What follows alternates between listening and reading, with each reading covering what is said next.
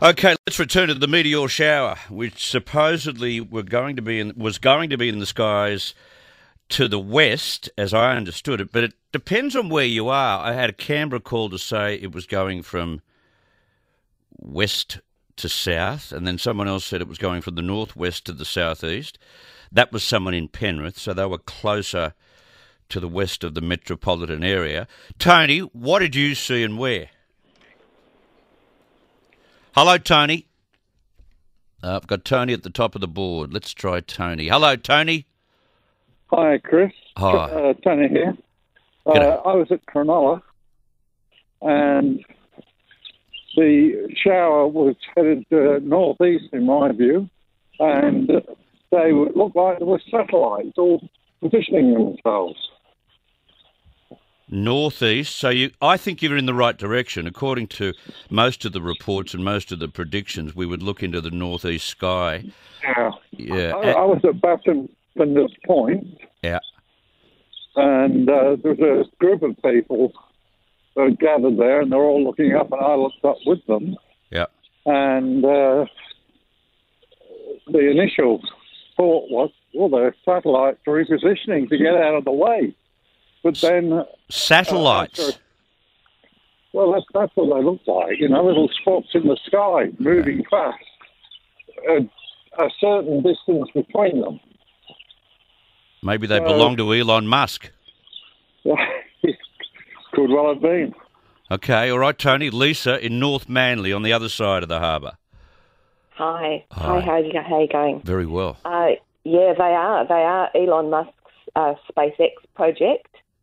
Um, he's putting up internet satellites, um, and it's called Starlink, and they have been there since about January, and they appear in the sky as a line of of lights that appear to follow each other. So they've been regularly there, you're saying?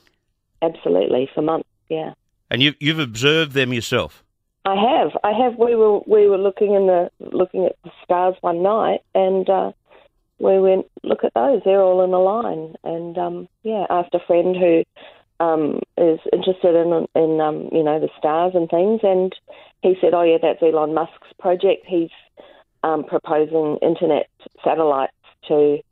Um, to provide internet to Yeah, so to this is the launch of his 60 Starlink satellites into orbit. But weren't, would they not be in position by now?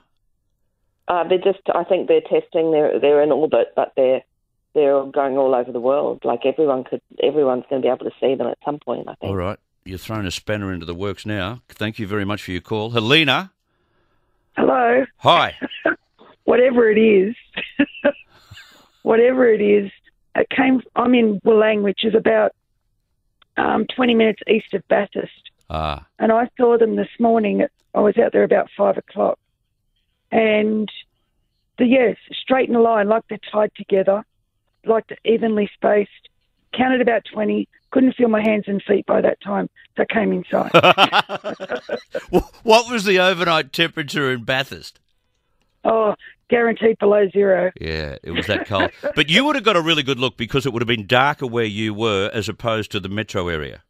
I'm on a property, so yeah. Yeah. I had no light. I have no light around me. It's like pitch black. Although the moon's pretty large at the moment. Yeah, no, but I waited for the moon to go. Uh huh.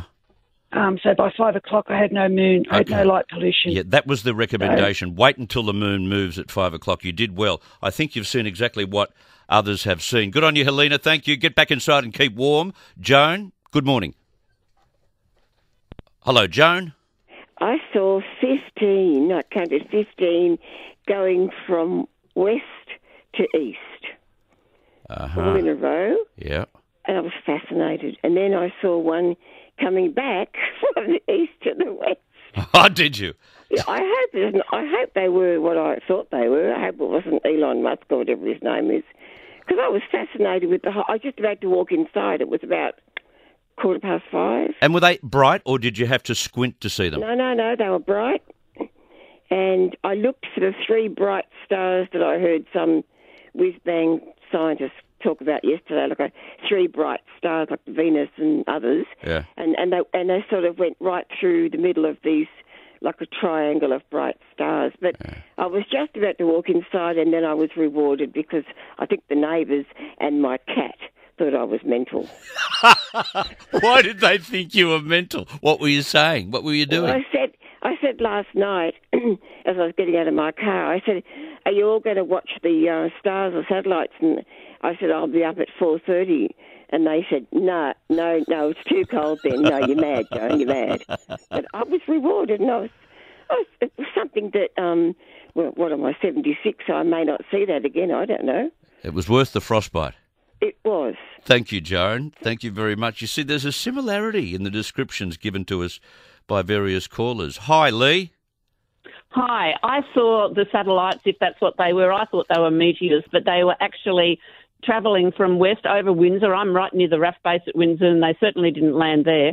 So west to northeast, they were heading like up the coast, and they were just socially distanced. They were just exactly the same um, distance apart, and I saw 12 of them. I just looked straight up in the sky at quarter past five, and they were there. But So what makes you think they were now. satellites and not a meteor Because they shower? Were, they were so bright. You asked if they were bright. They were bright, and they were just exactly the same space apart. And I laughed because to myself because I said they're socially distanced. They were just so exactly the same Okay. distance apart. All right, mm-hmm. these are great eyewitness accounts. Let's talk to those in the know. Dr. Brad Tucker is in Canberra. He's a space expert from the ANU.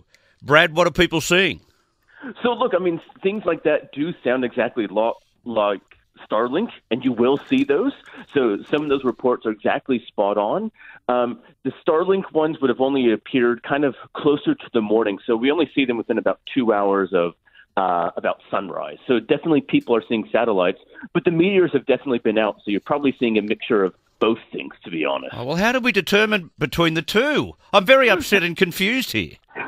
So, so the good, the, the Starlinks, the satellites will just appear as bright dots, just yeah, moving as those trains in a row. The shooting stars only last for a second or two. They, you know, they're kind of like bright flashes and then Ah. fizzle out. Yeah, so it's really whether is it a bright, persistent light moving across the entire sky, or is it kind of a, a fizzle?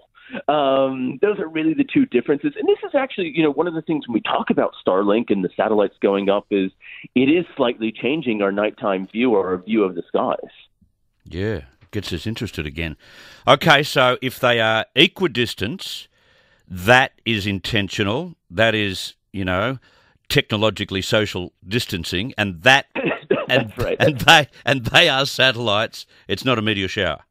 Exactly. Whereas the things that kind of appear as bright flashes at different parts or they streak, you know, the things by themselves, the things that are very social distancing, uh-huh. that are completely alone, would be more of those meteors that are just those flashes of light. And the meteors also will look like slightly different colors. They will have a kind of a, a bluey green tint, whereas those spacing, SpaceX Starlink satellites are just single points of light. How long will these satellites be visible for? So they're pretty much, you know, this is going to be kind of more of a common occurrence. I think, you know, uh, every evening or morning we'll see batches. There's about eight batches of satellites up there now, um, and so as they go around, you, know, you will see them. Um, you always see them for about, as I said, about that hour or so before sunrise or after sunset. Uh, and they can last for about the whole hour as you see them because they're, as you said, they're equidistant apart, so they're moving like a train across the sky. And have we done our dash with a meteor shower, or will there be more of those? There will be more, so tomorrow is just as good. There's just as many more meteors tomorrow. The moon will be a bit brighter, so it's a bit funny. So leaving it to the later part of the morning, you know, 3, 4 a.m., getting into 5, the moon's a bit darker. It's a bit further towards the horizon, so you can see a bit more. So there's definitely been quite a few that I've seen. Uh, it's been actually, a, I think, a pretty good one in addition to all those satellites. Okay, all right. You've explained it somewhat. It's still as clear as a black hole to me, but thank you very much for that, Brad. no worries. Good on you, Dr. Brad Tucker.